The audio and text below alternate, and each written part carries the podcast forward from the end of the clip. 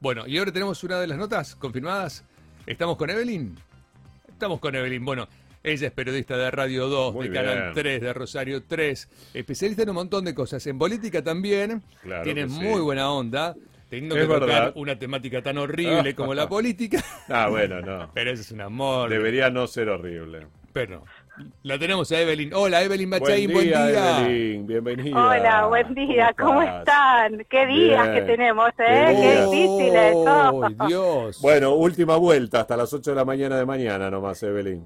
Bueno, a esperar un poquito más, ¿qué va a hacer? Y Seguro. después a ir a votar el domingo, hay que ir a votar el domingo, Sí, ¿eh? claro Porque que muchos sí. están diciendo que, que no, que no tienen ganas, que no, que hay apatía, hay que ir a votar el domingo, ¿no? Lo, lo Sí, sostenemos y yo, yo lo ratifico, exactamente, Hay que exactamente. ir a votar. Bueno, y a votar este, pensando en lo que pasa. Totalmente, totalmente. Con Sí. una semana que, bueno, ustedes ya lo venían contando, ¿no? Otra vez puso sobre la mesa lo que pasa en la ciudad de Rosario con esta ola de violencia, seguro. con la inseguridad, que no es nuevo, que no es nuevo, No, no, pero que sin dudas eh, el escenario electoral ha hecho que, bueno, agarre otro tinte diferente esta situación y que merece, a en mi punto de vista, por supuesto, una discusión más profunda que la que estamos dando en este momento. Sí, Sí, sin sí, dudas, sí, sin sí, dudas, sin porque duda. esto va a corro- cada vez corroe más, corroe más, corroe más y en cualquier momento vamos a quedar presos de eso, nada más. Sí, sin lugar a dudas. Ha pasado en muchos países, en muchas ciudades del mundo, ¿no? Eso es lo que a mí me preocupa y, y me tiene mal en estos días. Y después cuesta mucho erradicarlo. Uf, Después cuesta es muchos mucho años. laburo, sin dudas, Muchos años. sin dudas. muchos Hay países que lo lograron. Esto pero- no es nuevo. Sí, hay países que lo No, lograron. no, no, claro. Sí, sí, sí, sí, tal cual. Bueno, Evelyn, eh, ¿cómo ves la situación de, de gestión de Pablo y de Omar? ¿Cómo la estás viendo?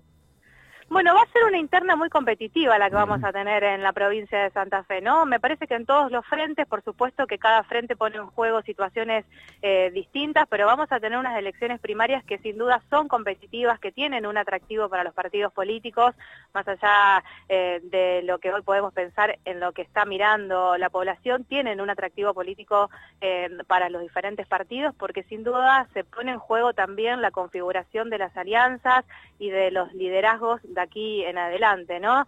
Eh, dentro del Partido Justicialista, la verdad que con un hecho inédito de tener dos listas a nivel nacional, eh, en una que lleva el aval del gobernador, incluso como candidato, y del otro lado a la vicegobernadora de la provincia, hoy con, con licencia. La verdad que esto me parece que es inédito y que ¿no? Institucional... nunca. sí. No se dio nunca Sí. eso. No, en otras provincias hay casos similares de gobernadores apoyando sus listas y creo que en otra también ha ocurrido esto de que el vicegobernador va por un lado y el gobernador va por el otro.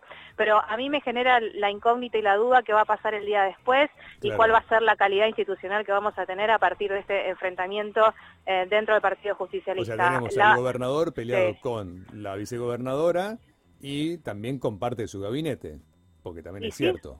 Y sí, porque hay líneas eh, diferentes que responden, por supuesto, a, a una parte del Partido Justicialista y otra a otra parte del Partido Justicialista. Habrá que ver qué va a pasar con esa unidad en la diversidad después de las elecciones.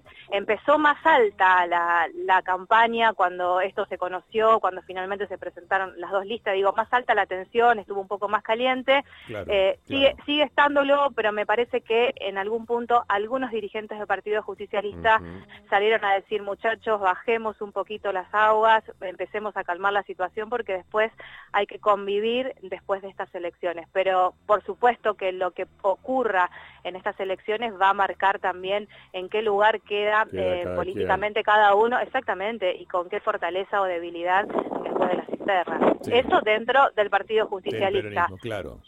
De Cambiemos también tenemos una interna a nivel nacional, siempre hablando ¿no? de las candidaturas a nivel nacional, que también me parece eh, interesante porque allí tenemos en estas elecciones, eh, a ver, el rol del radicalismo hoy en estas elecciones es diferente.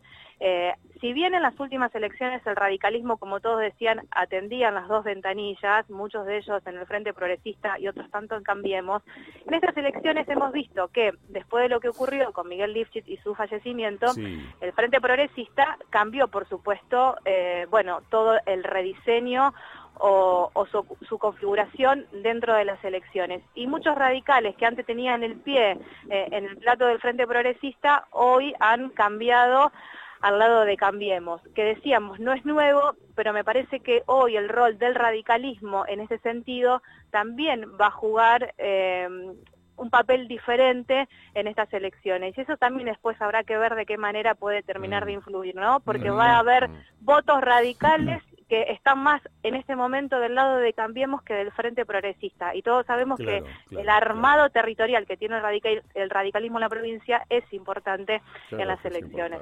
Bueno, y, cómo vemos a, la gestión de, de Pablo? Bueno, Pablo se está jugando todo, ¿no? Con, con su candidato Ciro Seizas en el Consejo Municipal me parece que con el objetivo claro de ganar más espacio dentro del Consejo, de retener las bancas que hoy pone en juego el Frente Progresista dentro eh, del Consejo Municipal, que son tres, pero tratar de retenerlas y que sean propias también. Y ese creo que es el desafío que tiene el intendente de la ciudad, que sean de su espacio político, de su, partido. Exactamente. Si bien hay alianza eh, con algunos sectores, bueno, claramente allí hay una disputa con el Partido Socialista, exactamente en su rol más tradicional. Eh, así que el desafío será eh, sostener lo que hay, pero creo que también sumar alguna banca propia, eh, que lo necesita en el Consejo Municipal, sin duda a ver, hasta ahora el Consejo Municipal ha logrado funcionar con la configuración que tiene. La verdad que la presidenta del Consejo logró generar los consensos, después ustedes pueden discutir si gustan o no gustan, pero logró generar los consensos para lograr que se aprobaran los proyectos que el intendente estaba reclamando. Pero creo que a partir de ahora el desafío no solamente es sumar dentro del Consejo, sino también marcar el lugar eh, que como tal hace tiempo viene reclamando Pablo Hapkin dentro del Frente Progresista o de esta tercera fuerza dentro de la provincia de Santa Fe. Y allí también me parece que es importante lo que pueda llegar a ocurrir con estas elecciones, eh, tanto a nivel eh, de las candidaturas locales como en el armado territorial, porque aquí también definimos liderazgos de aquí en adelante eh, y qué lugar va a ocupar el Frente Progresista de aquí también en el futuro en la provincia de Santa Fe. Sí, sí, sin duda, sin duda. Va a ser una elección clave. esta y la de Muy clave. Esta y la de noviembre. Sí, sin duda. Sí, por supuesto, por supuesto. En noviembre, como siempre decimos, estas son las primarias, ordena la situación. Sí, ordena, ordena, después hay que ver si todos acompañan o no lo que se ordena en estas primarias y después tenemos las generales en noviembre, que parece que nos falta mucho y que algunas veces decimos sí falta un montón y la verdad que en falta este poco, falta nada. Sí, pero viste que todo puede cambiar. todo puede cambiar. En un mes puede cambiar. En un mes todo puede cambiar, exactamente. Eh, así que, bueno, habrá que habrá que después mirar también cómo se acomoda todo. Evelyn, eh, ¿cómo, impactó el... Sé que tenés que irte, pero ¿cómo, cómo impactó el video de, Olivos en el electorado? ¿Qué, qué, qué, se está viendo en las encuestas? Mira, yo he visto encuestas de todo tipo. De todo, tipo. Y... yo no les creo a ninguna y les creo a todas. Porque está, sí, creo que creo que creo que es clarísimo eso. Hay para todos los gustos, depende quién las encargue, eh, lo que dice la encuesta y la encuesta que te muestran a vos como periodista en general no es lo que dicen los números que eh, ver los encuestadores. Siempre hay algún numerito, algún porcentaje que está un poquito retocado.